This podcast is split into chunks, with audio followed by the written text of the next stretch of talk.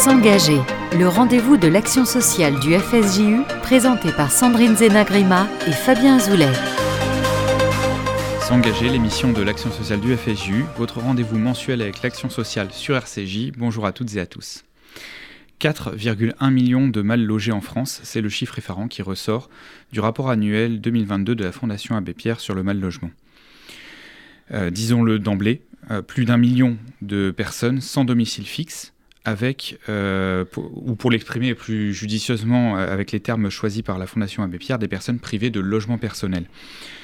car le logement est un droit, formellement décrit par la loi du 5 mars 2007 dite DALO, droit au logement opposable, et s'engager pour le respect de ce droit, c'est reconnaître les conditions nécessaires à chacun pour répondre aux besoins matériels de base, mais aussi et surtout pour trouver sa place dans la société. Vous l'avez compris, aujourd'hui, dans S'engager, nous parlons hébergement et logement et tenterons d'aborder les dispositifs et les perspectives de réponse à la problématique du mal logement. Et avec moi pour accueillir nos invités, Sandrine Senagrima. Bonjour Sandrine. Bonjour Fabien, bonjour nos invités et à nos auditeurs. Sujet très important. Et oui, en effet. Et nous avons le plaisir, pour en parler, euh, de recevoir en studio Vanessa Biton et Eric Constantin. Bonjour à tous les deux.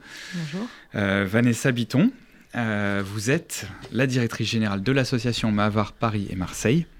Vous avez été euh, chef de service, notamment au service des ACT, appartement de coordination thérapeutique, et vous nous parlerez de ce dispositif durant l'émission. Et euh, directrice adjointe, puis directrice générale de cette belle association qui est Mahavar. Éric Constantin, bonjour. Bonjour. Vous êtes le directeur de l'agence Île-de-France de la Fondation Abbé Pierre. Alors, euh, vous avez une, expérience humanitaire, hein, puisque vous avez été dans les bidonvilles euh, de Côte d'Ivoire et du Sénégal, notamment, et vous avez intégré la Fondation Abbé Pierre euh, en 2001. Merci vraiment pour, pour votre présence, parce que vous allez pouvoir nous éclairer sur ce sujet vraiment central dans l'action sociale, qui est la question du logement, et le parcours d'accompagnement qui peut mener jusqu'à un logement pérenne, euh, qui est quelque part le, peut-être l'aboutissement euh, de, pour certains d'un long parcours semé d'embûches. Et alors pour commencer ce, débat, une petite, petite question de, de, de, vocabulaire. Quelle est la différence que l'on fait entre l'hébergement et le logement? Vanessa Biton peut-être. Alors, euh, l'hébergement, c'est, euh, on va dire, une solution transitoire pour aider les personnes justement à obtenir euh, un logement qui, lui, sera pérenne. Voilà. Après, on parle de logement, soit logement de droit commun, soit en tout cas, on parle de logement pérenne quand la personne peut atteindre, peut avoir un, logement qui a, son nom propre. Elle, va être donc soit locataire, soit après, il existe des dispositifs aussi qui sont gérés par des associations euh, où, on peut parler de logement pérenne. C'est le cas aussi des maisons relais. Euh, euh, on en parlera peut-être plus en détail tout à l'heure. D'accord. Alors, vous dites justement qu'il il y a peut-être des conditions pour accéder au logement, c'est-à-dire des conditions pour le public. Éric Constantin, qu'est-ce qui permet à une personne de, finalement d'être dans un logement et de, pouvoir le gérer, se gérer, euh, vivre dans le logement sans risquer de ne euh, pas payer son loyer, d'être dans des bonnes conditions euh, énergétiques? On parle beaucoup en ce moment de la question de la précarité énergétique. On a fait une émission là-dessus le mois dernier. Qu'est-ce que quelles sont les conditions pour que pour qu'une personne qui par exemple serait en difficulté, serait dans un parcours d'hébergement, puisse accéder à un logement? C'est compliqué parce qu'en fait, justement, on s'aperçoit qu'on peut être à un moment donné bien logé et, basculer dans le mal logement ou le non logement et ne plus avoir de logement personnel. Donc il n'y a, y a, pas de, a pas de règle en tout cas. On peut être à un moment donné euh, bien logé et, ça peut aller très vite. Une procédure de divorce, une maladie, chômage, et on bascule et on se retrouve en impayé, on perd son logement et si on n'est pas hébergé, on peut se retrouver à la rue. À l'inverse, euh, on peut être effectivement mal logé, non logé, et on va se retrouver, heureusement, on va pouvoir s'en sortir parce que à un moment donné, on a fait, on a saisi euh, le bon dispositif, on a eu euh, le travailleur social qu'il fallait, qui a fait le bon dossier, on a eu des, plus de moyens financiers, parce qu'il ne faut pas se leurrer aussi, notamment en région parisienne. pour être bien logé, il faut quand même avoir bah, les moyens pour bien se loger, notamment dans, le parc privé si on n'a pas les, la chance d'avoir eu accès à un logement social. Donc voilà, il y a quand même plein de paramètres, mais la chose à retenir, effectivement, c'est qu'il n'y a pas de, de règles. C'est pas parce qu'on est bien logé qu'on va le rester, mmh. et c'est pas parce que à l'inverse, on est mal logé qu'on le restera. Je, lisais d'ailleurs dans, le rapport euh, de la Fondation Abbé Pierre qu'il il y a en 2022 1 210 000 personnes en locataires en situation d'impayés ou euh, de, charges non payées. C'est-à-dire mmh. qu'on est, on est quand même sur des chiffres assez, euh, assez importants. Et là, les, derniers chiffres, avec effectivement l'augmentation euh, du coût de la vie, des, charges, montrent, chez les bailleurs sociaux aussi notamment, montrent qu'il y a une évolution quand même inquiétante des, personnes en, situation d'impayé. Alors après, c'est momentané. Généralement, d'ailleurs, on peut, on, peut on peut rattraper son, retard de, paiement de loyer et de charges assez rapidement. Et puis, vous allez avoir certaines personnes qui ne vont pas pouvoir payer euh, tout de suite.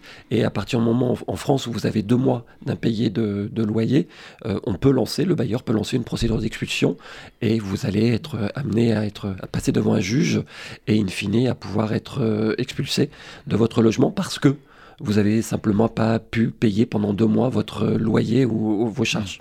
Ce qui est important de rappeler, nous on le voit très bien dans les dossiers que nous accompagnons au service social, euh, c'est la difficulté de, bien faire comprendre aux gens qui sont dans une difficulté, qui font maintenir même une part du loyer pour que le bailleur ne puisse pas expulser. Même si c'est 50 euros, parce que souvent les gens disent je ne peux pas payer l'intégralité de mon loyer et se mettre dans cette difficulté. Et nous, on essaie de leur dire qu'il faut de toute façon avoir des échanges, et c'est aussi le travailleur social qui accompagne cette démarche avec le bailleur en question, et de dire qu'il faut maintenir une toute petite part même du loyer pour qu'il ne puisse pas entamer ces procédures dans le cadre d'une négociation, d'un échéancier, d'un voilà. Mais, mais le, pire, c'est de rester muet en fait. Le, pire, c'est de pas donner de nouvelles, et le pire, c'est de rien payer. Et c'est à ce moment-là qu'il certain nombre de démarches qui s'enclenchent, qui font que la personne, elle perd un peu pied puis dire de toute façon là c'est fichu, je vais être expulsé. Et souvent nous quand on récupère les situations, elles sont déjà euh, à 15 jours de l'expulsion, voire même la veille. Voire même... Donc avant, et, vous l'expliquez très bien sur votre site, il y a tout un processus qui est très intéressant que je conseille euh, à nos auditeurs d'aller voir sur le site de la, euh, de, de, la Fondation Abbé Pierre, où on décrit bien tout le processus qui amène à in fine à l'expulsion. Et on voit qu'il y a une dizaine d'étapes avant tout ça, et que en amont de toutes ces étapes, il faut, voilà, il faut essayer d'arriver le plus tôt possible dans la, au moment de la difficulté pour justement pas que tout ça s'enclenche et peut-être que payer une partie de son loyer, c'est une première réponse. Donc si on, si on sent qu'on commence à perdre pied, en fait, euh, ce que vous dites, Sandrine, c'est on va voir son travailleur social de secteur ou d'une association pour être accompagné au mieux dans les démarches qui évitent euh, qui permettrait d'éviter euh, une situation Oui, parce que nous, les familles, on n'est pas dans, forcément dans la connaissance de ce qui peut être euh, embrayé, enclenché. Et c'est au moment donc de cette information qu'on va pouvoir ralentir un processus, l'organiser autrement, mettre en place des choses avec le travailleur social qui sera présent à côté de nous pour pouvoir essayer de faire en sorte qu'on n'arrive pas à un moment de non-retour. Alors, pour certaines difficultés, ça, marche évidemment. Pour d'autres, euh, c'est déjà très enclenché. Mais souvent, nous, quand on récupère la situation, c'est allez, je suis dans 15 jours, je suis dehors. Des fois, sur 3 jours, je suis dehors. Et là, j'avoue que c'est très compliqué pour euh, n'importe quelle association, n'importe quel travailleur social de pouvoir euh, mettre en place des choses aussi rapidement, sans compter la panique des enfants, de tout ce que ça. Bon, vous, voilà, moi, je pense que l'heure d'aujourd'hui. Constantin, quand, quand, à la Fondation Abbé Pierre, à l'agence Île-de-France, par exemple, quand, quand vous recevez des, des, personnes, c'est des personnes qui sont euh, déjà en situation d'expulsion. Est-ce qu'elles anticipent euh, Comment ça fonctionne? Alors, nous, on reçoit les personnes à partir du moment où elles nous contactent. Donc, on, on les prend. Mm. J'allais dire, on prend le suivi à partir du moment. Alors, euh, le mieux, effectivement, vous l'avez dit, c'est plus on est en amont, plus c'est possible de solliciter les aides du droit commun, le, Fonds Solidarité Logement pour aider, voilà, à, aider à prendre une partie de la, dette, à régler cette dette.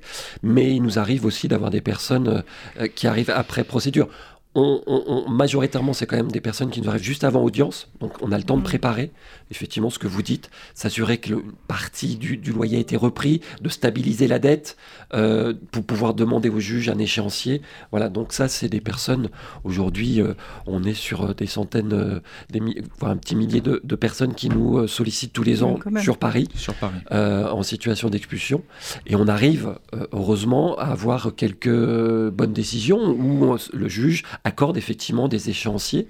Alors là, moins le sujet, mais on est aussi quand même très inquiet avec une proposition de loi qui, qui, est dans les tuyaux pour réduire tous les, les, possibilités euh, de, de, de, de, traitement dans cette procédure, où on voit bien que si on passe passer de trois mois à un mois euh, pour régler euh, une dette, on va, bah, beaucoup de familles ne vont pas pouvoir, et du coup, elles vont être directement dans une procédure, alors qu'aujourd'hui, il y a des possibilités avec les délais qui sont donnés de pouvoir saisir le FSL, d'apurer sa dette avant une audience, des choses comme ça. Oui, parce qu'aujourd'hui, le, le, projet de loi auquel vous faites allusion, effectivement, il, il précarise déjà les plus précaires dans, mmh. euh, dans, cette, dans cette démarche où si la personne n'a pas pu pendant un mois payer son loyer, tout de suite, à la limite, le, le, le, le, bailleur va pouvoir enclencher une, une procédure. Mmh. Oui, et, et, on, rappelle effectivement le sujet du logement, du mal logement et de l'hébergement concerne avant tout des publics modestes, voire pauvres, et on est sur des publics effectivement extrêmement euh, déjà en situation de précarité. Et donc là, euh, aujourd'hui, il y une les procédures existent. Alors pour certains, ça peut paraître long, mais quand même, ça peut aller très vite. Hein. Nous, on a eu des familles qui ont été euh, assignées en début d'année 2022 et qui sont déjà au stade de l'expulsion. Enfin, hmm. juste à, la reprise de la retrêve, ils sont expulsables. Hmm. Donc ça peut aller quand même très très vite. 5-6 mois. Euh, donc voilà, après, il y a, euh, ça peut être plus long quand les familles ont repris, et heureusement, les familles ont repris le paiement, quand le juge euh, permet d'avoir des délais pour apurer sa dette, et in fine, le bailleur retrouvera l'intégralité du paiement de son loyer. La famille aura eu une difficulté pendant quelques mois, mais voilà, le fonds FSL aura pris, le fonds Solidarité Logement aura pris le relais la dette est apurée, la famille peut rester euh, de nouveau dans son logement. Et, voilà, et ça, ça va être quand même beaucoup plus compliqué avec cette, enfin, si cette loi euh, aboutit telle qu'elle est mm. aujourd'hui proposée. Alors, euh, je, reviens sur, sur peut-être la, genèse, ou en tout cas, si une personne se retrouve donc sans logement. Vanessa Biton, comment, comment est-ce qu'elle arrive jusqu'à une première solution d'hébergement? Alors aujourd'hui, il faut savoir que euh, pour pouvoir euh, accéder à un service d'hébergement, on passe par ce qu'on appelle le SIAO. En fait, les travailleurs sociaux, assistantes sociales de secteur par exemple, ou, euh, ou assistantes sociales hospitalières, vont devoir faire une fiche pour les personnes. Alors, après, il y a plusieurs stades, c'est-à-dire que la personne qui est à la rue, parce qu'on parle quand même de personnes qui, ont, qui, ont, qui peuvent avoir des Il existe autant de situations qu'il existe d'individus. Hein, on ne peut mm. pas malheureusement faire de généralité sur les situations qu'on rencontre. Mais voilà, il y a des personnes qui vont, avoir, qui vont euh, déjà euh, être euh, peut-être accueillies chez des amis, de la famille, mais qui n'ont pas de solution d'hébergement. Donc, ils vont peut-être directement essayer avec les travailleurs sociaux et les partenaires d'accéder à ce qu'on appelle un centre d'hébergement, donc type CHRS. Et il y a des personnes qui, eux, elle se retrouve à la rue. Donc là, il y, a un besoin, il y a vraiment le besoin d'une mise à l'abri euh, dans l'urgence. Et là, euh, pour ces personnes-là, il faut bah, le seul, euh, le seul, la seule solution qu'on ait à l'heure actuelle, c'est d'appeler le 115 parce que c'est la seule, c'est le, le, seul chemin pour avoir un hébergement. Donc il y, a, il y, a, effectivement appelé le 115. Je sais qu'il y a aussi des orientations par les maraudes, notamment du SAMU social ou des choses comme ça. Et après, effectivement, une orientation par le, ce qu'on appelle le SIAO, mhm, alors j'ai plus l'acronyme, mais, mais c'est ce service d'orientation, d'information hein, voilà, d'information et d'orientation qui, qui, qui va, euh, euh, selon les places disponibles, voilà, elle gérées par les associations. En fait, elle centralise l'ensemble des places euh, disponibles des, des, associations et elle centralise toutes les demandes. Et donc, elles vont orienter en fonction, bien sûr, bah, d'une liste d'attente qu'elles ont, donc en fonction de, de l'urgence de la demande, en fonction de, de l'ancienneté de la demande et en fonction de la place qui se libère parce qu'il y a des places qui vont peut-être correspondre à un certain type de profil et pas d'autres. Il y a des structures qui ne vont ne prendre que des femmes. voilà. Donc, Alors, effectivement, parlons-en parce que il y a euh, des publics spécifiques, et surtout, je suppose que quand on a passé un certain temps à la rue, parfois il peut y avoir des, des, troubles euh, psychologiques, euh, cognitifs, voire psychiatriques, hein, qui, qui, qui, font que les personnes ne sont pas forcément autonomes et peuvent pas s'intégrer dans n'importe quel type d'hébergement. Vous, on avait évoqué tout à l'heure la question des appartements de coordination thérapeutique. Est-ce que vous voulez nous en toucher un mot? Oui, bien sûr. Alors, les appartements de coordination thérapeutique, c'est un service euh, où on accueille des personnes, on met les, personnes, on les héberge en appartement. Alors c'est souvent des appartements partagés. Euh, et c'est pour des personnes qui ont des pathologies somatiques, donc c'est des, pathologies, des lourdes pathologies chroniques, lourdes et invalidantes, mmh. voilà, qui sont prises en charge. C'est de l'hébergement, c'est des, des, durées transitoires, c'est des services qui sont, euh, euh, qui sont financés par, par les agences régionales de santé. Donc là, on est sur des conditions quand même, pour l'entrée en ACT, il y a une condition d'une pathologie. il faut à la fois qu'il y ait un besoin de coordination médicale et à la fois un besoin de coordination sociale. Et donc vous, aujourd'hui, à Mavar, vous gérez combien de d'appartements de, ce type À Mahavar, on a deux services d'appartements de coordination thérapeutique à Paris. Je ne parlerai mm. pas de celui euh, à Marseille. vous en avez aussi un à Marseille On en a aussi un à Marseille. À Paris on, et à Marseille, on a, euh, pour deux, deux d'entre eux, c'est des services d'ACT classiques, on va dire, où on est sur de la pathologie somatique. Et on a ouvert depuis quelques années à Paris un service d'appartement de coordination thérapeutique euh, pour euh, accueillir des personnes qui ont des troubles psychiatriques. Et là, on est bien, on est bien sur de la pathologie psychiatrique, on n'est pas sur une, sur une, une précarité euh, psychique due à, due à une long, un long parcours d'errance. Hein. On est bien sur une pathologie psychiatrique diagnostiquée par... par alors après, il y a, y a, des conventions de partenariat qui sont signées avec les CMP. On ne, on ne se substitue absolument pas aux soins. On travaille main dans la main avec, avec le secteur euh, sanitaire pour pouvoir accompagner ces personnes. Et alors quand vous dites que c'est dans un temps limité, ça veut dire que quelle est la, quelle est la suite euh, pour ces personnes-là? Alors, le temps d'hébergement en ACT, c'est un temps qui va servir justement à évaluer la personne euh, dans, dans, dans, son autonomie à gérer un quotidien et sur un appartement. Et euh, à l'issue de, l'hébergement euh, en ACT, soit la personne euh, a les capacités de pouvoir, de pouvoir accéder à un logement autonome de droit commun, et auquel cas c'est vers ça qu'on va, qu'on va l'accompagner, soit on se dit que la personne n'a pas encore l'autonomie suffisante pour pouvoir aller vers un logement de droit commun, soit que, alors ça peut être pour diverses raisons, hein, mais souvent c'est sur, surtout beaucoup un grand isolement, donc la personne se retrouver seule sur un appartement, ça va plus être néfaste que bénéfique au niveau financier aussi, on se dit que la personne n'a pas, euh, on n'a pas d'objectif à moyen terme de pouvoir euh, l'orienter vers un logement autonome de droit commun. Alors soit la personne est orientée vers un logement, soit la personne est orientée vers des structures d'hébergement plus pérennes et par exemple la maison relais. Mm. Alors la maison relais, justement, en quelques mots. la maison relais, c'est un immeuble euh, avec des, appartements qui sont... donc chaque personne a euh, dans son appartement euh, bah, son espace sanitaire, salle de bain, cuisine. Donc ils peuvent vivre de manière complètement autonome dans leur, dans leur appartement, mais il y, a des, il y a des pièces collectives et des activités collectives. Donc il y a une partie collective qui est, des, des personnes qui sont très isolées. Et donc l'équipe sur place fait vivre la collectivité pour permettre euh, pour permettre des activités, permettre aux personnes euh, d'avoir, euh, d'avoir une, vie, une vie autre que, que seule dans un appartement. Voilà. L'accompagnement est beaucoup plus léger et, le, et du, pour, le coup, le, pour le coup, les personnes peuvent y rester tant qu'elles ont l'autonomie suffisante. Mmh. On est sur du logement pérenne. Mmh. Très bien. C'est un lieu très convivial et c'est un lieu où on sent un encadrement très proche des, des résidents. Et moi, à chaque fois que j'y vais, j'ai eu la chance de pouvoir y aller à plusieurs reprises. Je suis toujours très touchée par une certaine ambiance. Alors évidemment, c'est comme partout, une collectivité, on s'entend, on s'entend pas, mais on sent qu'il y a quand même un esprit comme ça où on fait quand même attention à l'autre. Et c'est vraiment, entre eux, ils, font attention aux uns aux autres. Et puis l'équipe est très soutenante. Donc euh, vraiment, je trouve que c'est une très très belle aventure pour eux. Il y a un très bon tremplin. Ouais, c'est assez particulier. Effectivement, c'est l'autre dénomination, c'est aussi, aussi, pension de famille. Et du coup, c'est vraiment géré de manière très familiale. Et, euh, Alors on, parlera euh, peut-être après la pause justement de, de, la question des pensions de famille. On parlera aussi de la question de l'intermédiation locative et des logements temporaires, mhm. puisque c'est aujourd'hui aussi un dispositif qui, qui, prend de l'ampleur au niveau national. Euh, on va marquer une, une, première pause euh, dans cette émission avec Nolwenn Leroy Cassé.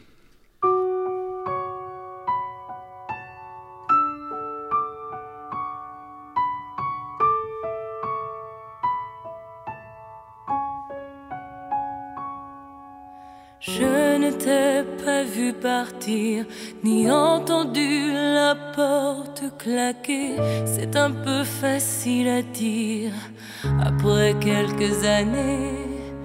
Je ne t'ai pas vu partir, ton manteau est resté dans l'entrée depuis que je t'ai vu sourire en me rendant les clés. Et après m'avoir dit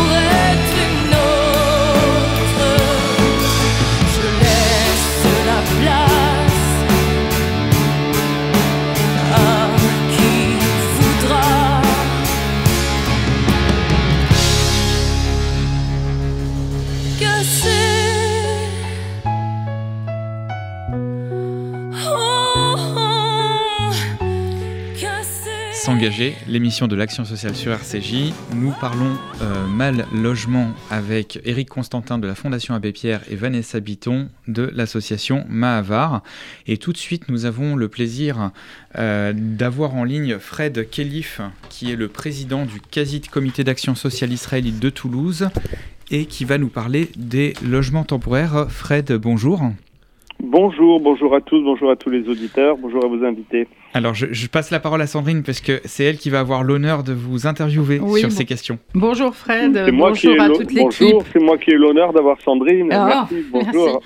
Alors Fred, vous êtes le président du CASIT, Centre Action Sociale Israélite de Toulouse. Vous gérez un certain Oui. nombre de projets en commun avec le Fonds social bien sûr. Et puis euh, sur le logement temporaire, bah, vous ouvrez, une, une- vous avez ouvert un, une- un nouveau logement temporaire. Pourriez nous en dire quelques mots et puis voir un petit peu en, en- en quelques phrases aussi le parcours d'accompagnement des travailleurs sociaux qui emmène vers comment on arrive au logement temporaire. Euh, voilà. Et puis euh, peut-être euh, deux mots sur le profil un peu des personnes que, que vous envisagez de mettre de, de- pouvoir soutenir grâce à ce dispositif. Après, j'embrayerai, si vous voulez, sur les appartements temporaires du Fonds social, puisqu'on est partenaire sur ces sujets. Oui, alors, euh, si j'oublie des, des sujets, il y a beaucoup de questions en une. Euh, si j'oublie, vous, vous, vous, Bon, vous disons, le rappelez, voilà, présentez-nous déjà le nouveau logement temporaire et voir un petit peu Alors, comment vous êtes arrivé voilà, à cette réflexion et, et- et la mise en place. Voilà. Alors, ça fait plusieurs années que nous avons chaque année des demandes d'hébergement d'urgence, c'est-à-dire des personnes qui le matin nous appellent euh, pour euh, et qui se retrouvent à la rue ou qui vont dormir dans leur voiture euh, le soir. Ce peut être des personnes seules, des femmes, des, familles, des, des mères seules avec des enfants. Et donc, nous avons trouvé comme solution depuis des années soit l'hôtel, évidemment, puisqu'il faut trouver un hébergement le soir même pour une période, soit du Airbnb. Et donc là, euh, qui, qui répondait beaucoup plus à la demande de, de ces personnes, puisque ça nous permet en même temps de, de les héberger, de leur amener également un accompagnement au niveau alimentaire, puisqu'avec la boutique sociale au Casit, on pouvait ainsi et on peut ainsi les, les aider aussi alimentairement, et euh, surtout les sortir et les apaiser. Voilà, c'est-à-dire que ce sont des personnes souvent qui ont besoin, qui se retrouvent dans, dans l'excitation et dans le dans l'urgence, euh, la peur, l'angoisse de se retrouver à la rue. Et donc, c'est d'abord dans un premier temps de les apaiser, de leur apporter un, réconfort, une chaleur.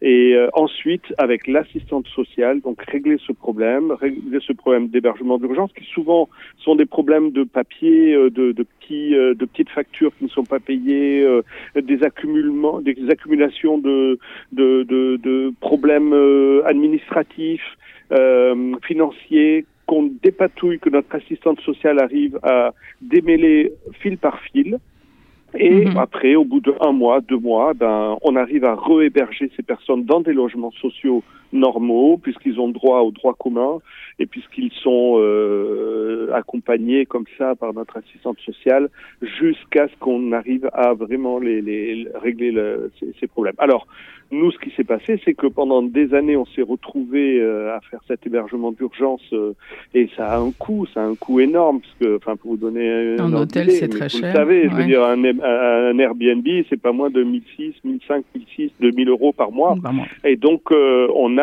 euh, on a plus après le coût évidemment de, de la politique sociale, puisqu'après on, on fait une aide gratuite pendant tous les mois d'hébergement évidemment, parce que euh, ce sont des personnes qui Mhm. n'ont plus rien quoi. Et euh, alors le profil des personnes, c'est souvent des, des, des jeunes, alors des jeunes qui sont en squat qu'on va sortir euh, de, de, de squat de, de la communauté.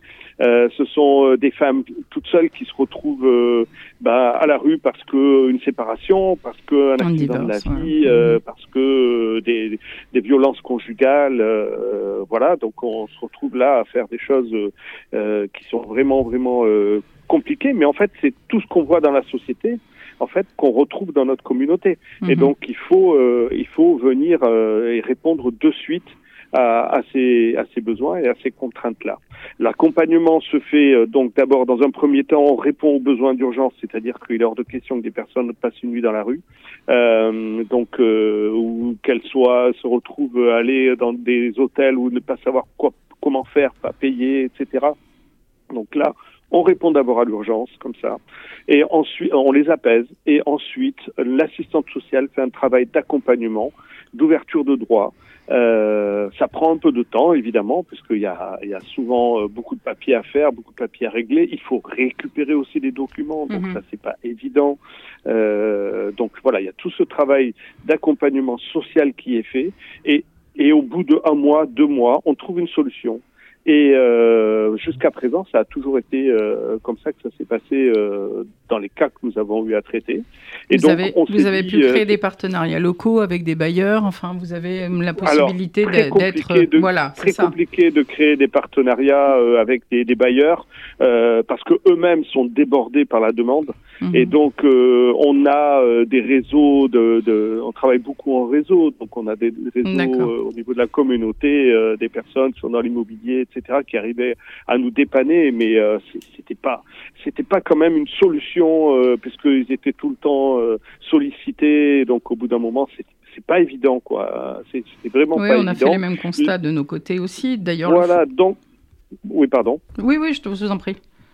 Oui, donc, euh, donc on- a, on a décidé, puisque le coût représentait environ 20 000 euros par an d'hébergement d'urgence, donc c'est un coût euh, qui, qui est quand même important pour notre budget, nous, à Cadix, Mhm. à Toulouse. hein. Donc on a décidé d'acheter un appartement. Euh, et donc il y a quelques mois, puisque quand, en fait, il y a un petit historique, mais ça nous, a- nous avions les fonds, Euh, mais ces fonds devaient être euh, euh, obligatoirement utilisés pour de l'hébergement, enfin pour euh, du, de l'immobilier, Mhm. on va dire. Et donc on a acheté un appartement qu'on est en train d'équiper, d'aménager. Euh, là aussi, il faut faire attention.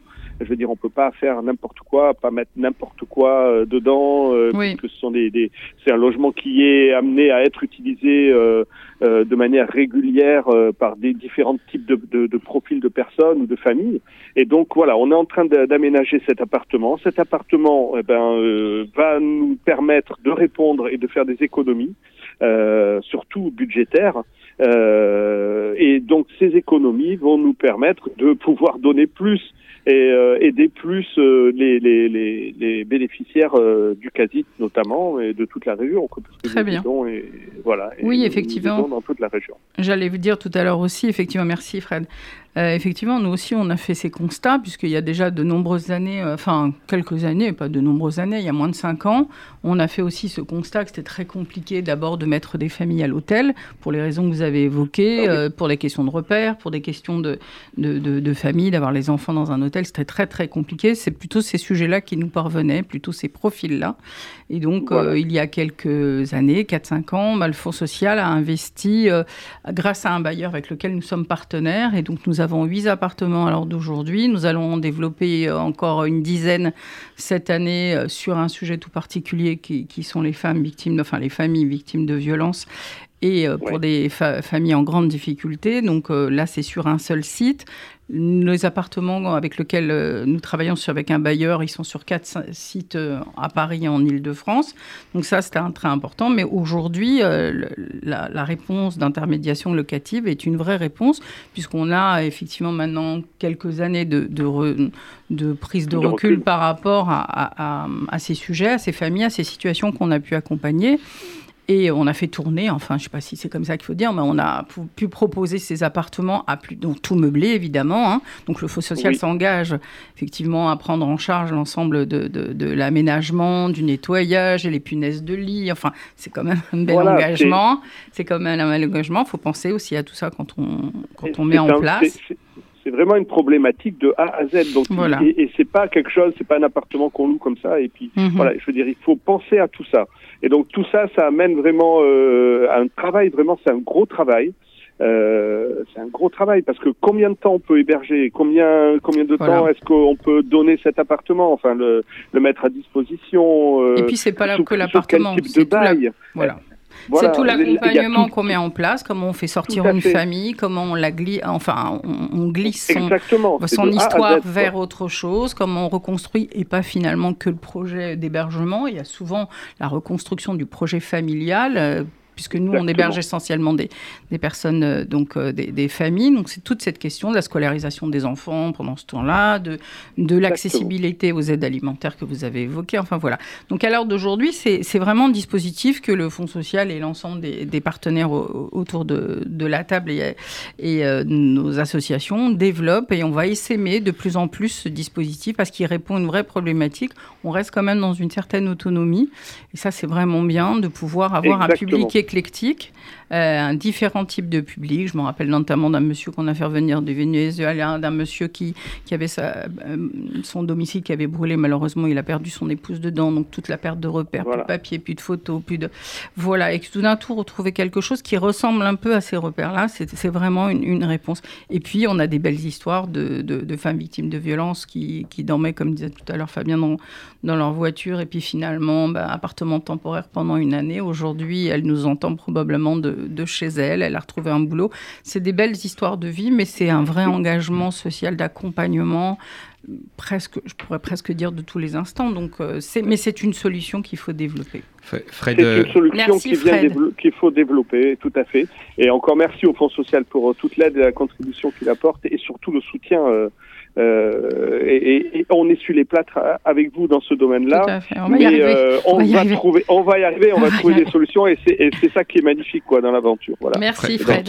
Euh, merci beaucoup en tout cas. Et je, vous rappelle, je rappelle que vous êtes le, président du, du, CASIT à Toulouse. on va justement sur ces questions d'intermédiation locative, Eric Constantin, je me retourne vers vous. On a entendu les questions hein, que posait aussi Fred Kellif, de savoir quel type de bail, comment, ça, comment fonctionne aussi l'intermédiation locative au niveau, au niveau législatif. Il y a la question de Solibail. Est-ce que vous pouvez nous en, nous en dire quelques mots? Alors, oui, l'intermédiation, alors il y a deux noms. Le Solibail, c'est effectivement le nom francilien, enfin si on est à l'échelle de l'île-France francilien, et puis euh, on appelle plutôt l'eau solidaire, le dispositif oui. solidaire quand on est sur Paris.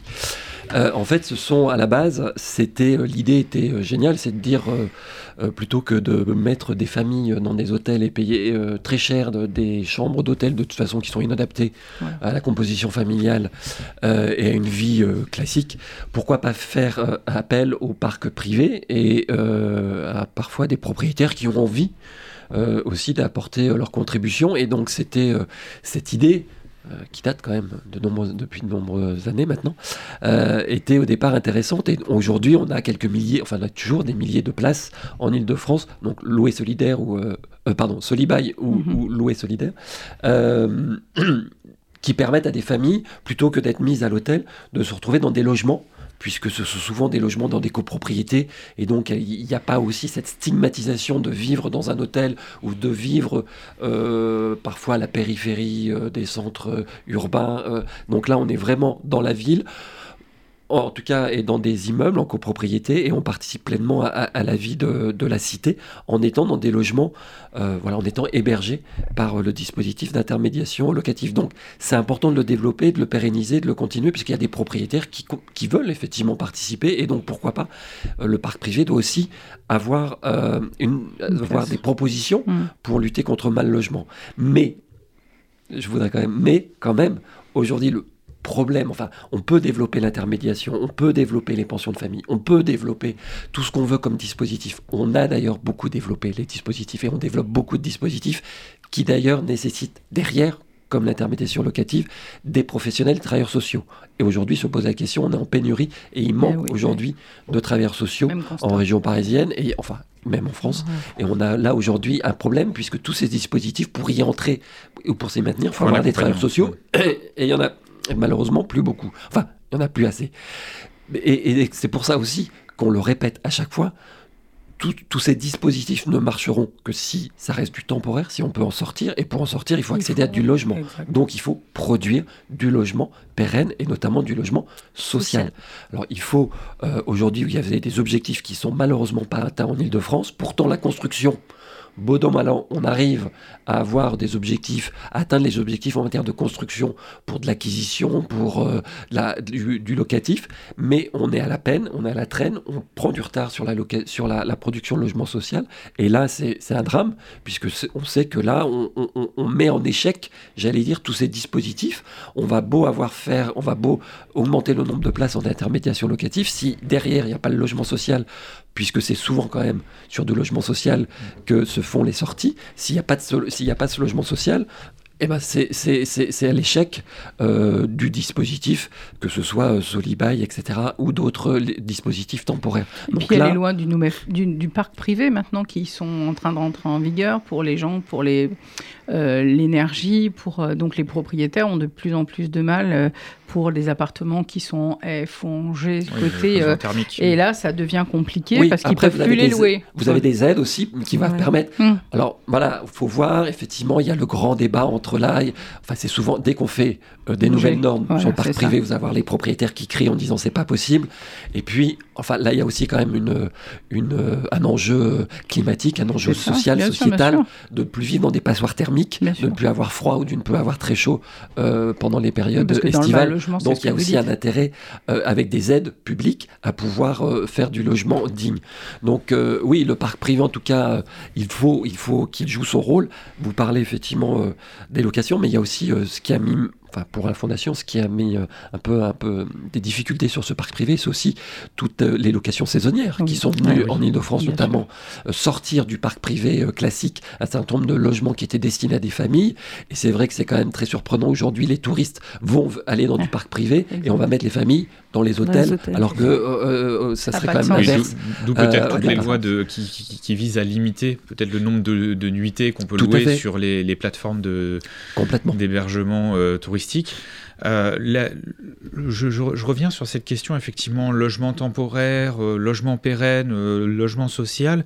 Il y a un programme de, l'État qui existe depuis 2016 qui s'appelle le logement d'abord. Aujourd'hui, la, priorité, et la Fondation Abbé Pierre qui porte ce plaidoyer hein, au, niveau, au niveau national, est-ce que la priorité, c'est vraiment le logement de manière inconditionnelle ou est-ce que le logement euh, nécessite néanmoins un, accompagnement, euh, un accompagnement social pour, être, pour réussir quelque part? Les deux, j'allais dire, justement, le, enfin, le logement d'abord, c'est avant 2016, mais c'est vrai que le gouvernement, enfin, l'ancien quinquennat a mis en place dès son arrivée un appel à manifestation d'intérêt. Certaines villes, certaines collectivités ont répondu. en Ile-de-France, vous avez eu la Seine-Saint-Denis, puis la ville de Paris, l'agglomération de Cergy-Pontoise, qui se sont lancés dans cette aventure, et cette, enfin, cette aventure ou cette approche du logement d'abord. Et c'est-à-dire l'idée au départ est de dire les personnes en situation de, qui n'ont pas de domicile, plutôt que de les faire rentrer dans de l'urgence, dans, de, dans des centres, de temporaires, faisons le pari de les mettre dans du logement avec un accompagnement ajusté et adapté à la personne, mais de dissocier le, logement à l'accompagnement. Parce que, pour rejoindre aussi votre première question, la différence entre l'hébergement et le logement, il y a naturellement un logement, on a sa clé, on a son bail, mais il y a aussi dans l'hébergement, on a un accompagnement social.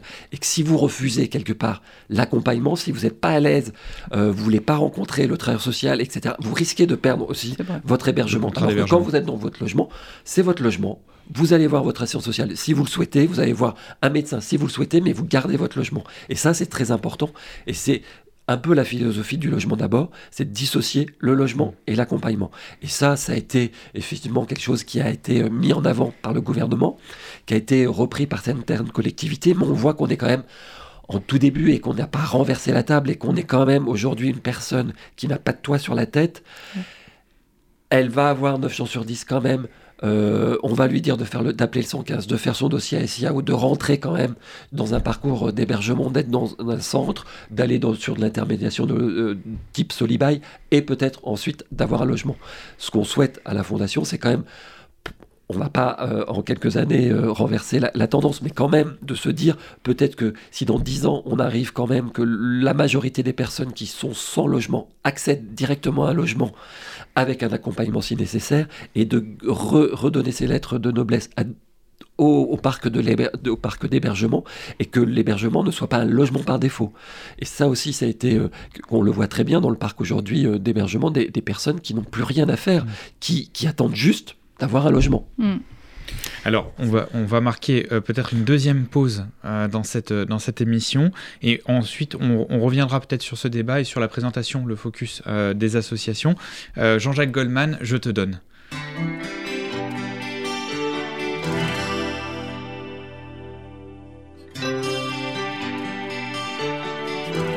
I can give you a voice bred with rhythm and soul, the heart of a Welsh boy who's lost his home. Put it in harmony, let the words ring. Carry your thoughts in the songs we sing. Je te donne mes notes, je te donne mes mots. Quand ta voix les emporte à ton propre tempo. Une épaule fragile et solide à la fois. Ce que j'imagine et ce que je crois. Je te donne ces défauts qui sont autant de chance. On sera jamais des standards, des gens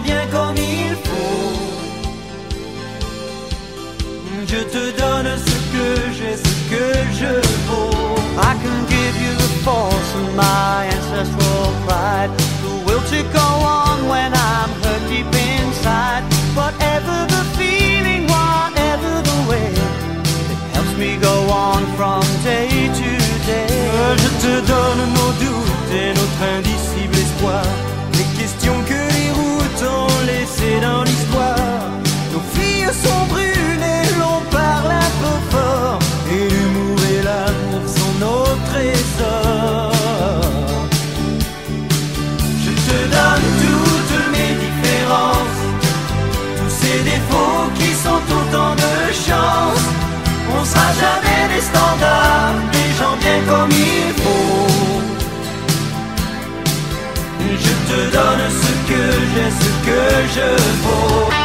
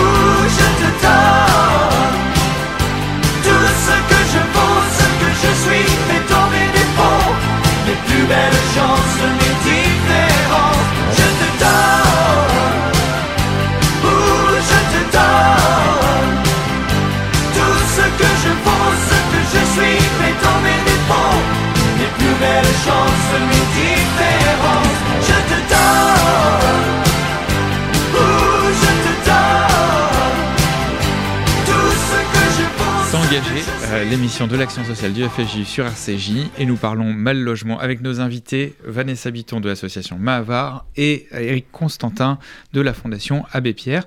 Sandrine, justement, je vous passe la parole pour euh, le focus sur les associations. Oui, est-ce que vous pourriez euh, nous faire un petit retour euh, sur l'historique, les principaux axes d'engagement de la Fondation Abbé Pierre? Quelques exemples. Je regardais, vous avez des agences régionales, vous avez des boutiques solidaires, des pensions de famille.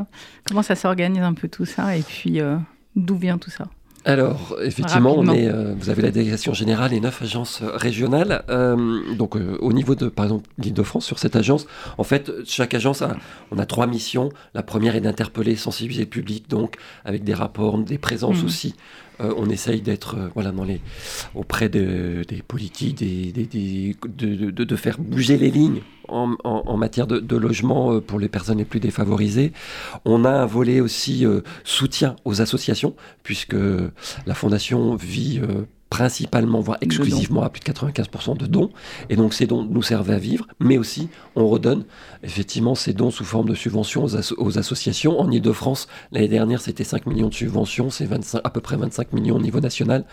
Donc on a soutenu une centaine de projets associatifs, Euh, donc des associations qui sont en direct euh, auprès des personnes euh, en Ile-de-France qui sont mal logées ou sans logement. Donc effectivement, on va soutenir des associations qui vont produire du logement très social, des associations qui vont faire vivre des pensions de famille, des associations qui tiennent des, des lieux d'accueil, euh, ces boutiques solidarité qui sont des lieux d'accueil de jour pour les personnes SDF en Ile-de-France. Mais on va aussi soutenir des associations qui font de l'accès au droit pour le logement, des associations qui sont dans les quartiers auprès des jeunes, auprès des personnes âgées, auprès des familles monoparentales. Enfin voilà, toutes ces actions, c'est une centaine de projets qu'on soutient en, Ile-de-France, et puis aussi des aides individuelles, aussi parfois pour des propriétaires euh, impécunieux qui ne peuvent pas faire de travaux dans leur logement, qui sont dans des passoires thermiques. Donc on va être aussi sous, sous forme de, sous ces formes d'aide. Et puis le dernier volet, c'est aussi d'agir en direct. Et donc à Paris, on a un lieu d'ac- d'accueil qui est l'espace Solidarité Habitat dans Oui. le 20e, où on va accueillir euh, plus d'un millier de personnes tous les ans, euh, euh, et beaucoup à- aux trois quarts en situation qui sont en situ- difficulté de maintien pour, et qui sont en procédure d'expulsion, ou alors qui vivent dans les taudis, victimes de marchands de sommeil. Et là, on va proposer tout un Mhm. accompagnement euh, socio-juridique pour faire valoir le droit des personnes, pour essayer d'obtenir euh, de bonnes décisions de justice pour qu'elles se maintiennent, ou quand elles sont face à des marchands de sommeil, de faire condamner ces propriétaires malveillants.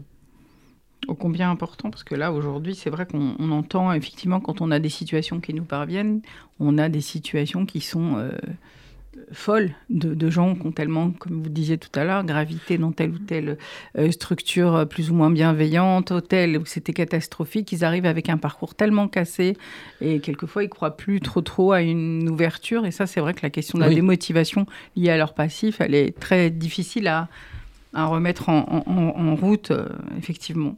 Donc, effectivement, de l'accueil de jour, de l'accès aux droits, euh, de, de, des projets associatifs. Ça fait un petit peu penser aussi à ce qu'on accompagne aussi, le Fonds social aussi, dans ces démarches d'accompagnement d'associations pour essayer de trouver des, des solutions. Euh, C'est quand même euh, extrêmement important.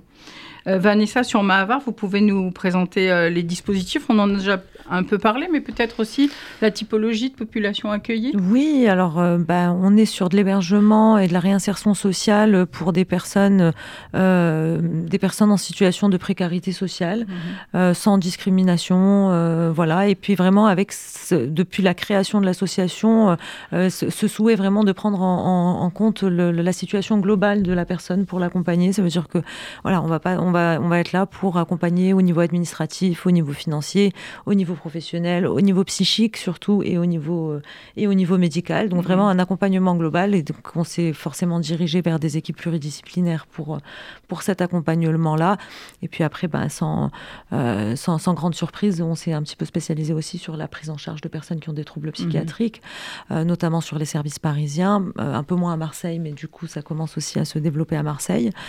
Voilà. Et, puis un restaurant Et puis alors un restaurant social à Marseille, oui, qui est, qui est quand même euh, un, un grand restaurant social, le, le plus grand restaurant social de la région, euh, qui, a, qui, a fait, qui a fait un travail. Qui a- ils ont été formidables, notamment pendant la crise sanitaire, parce que euh, voilà, ils ont, ils ont absolument pas voulu fermer. Et du coup, on a, on a quasiment doublé le nombre de repas. On est passé de 500 à 1000 repas à jour euh, en distribution, puisque du coup, on servait pas sur place. Mais, euh, et, et les salariés ont vraiment tenu à continuer euh, leur activité parce que parce qu'ils prenaient, euh, prenaient acte que s'ils fermaient, en fait, euh, c'est des milliers de personnes qui se retrouvaient sans manger. Oui, c'est très important Ouais. aujourd'hui. Les projets en cours? Euh, épicerie sociale Une On en épicerie parlera sociale, on en parlera.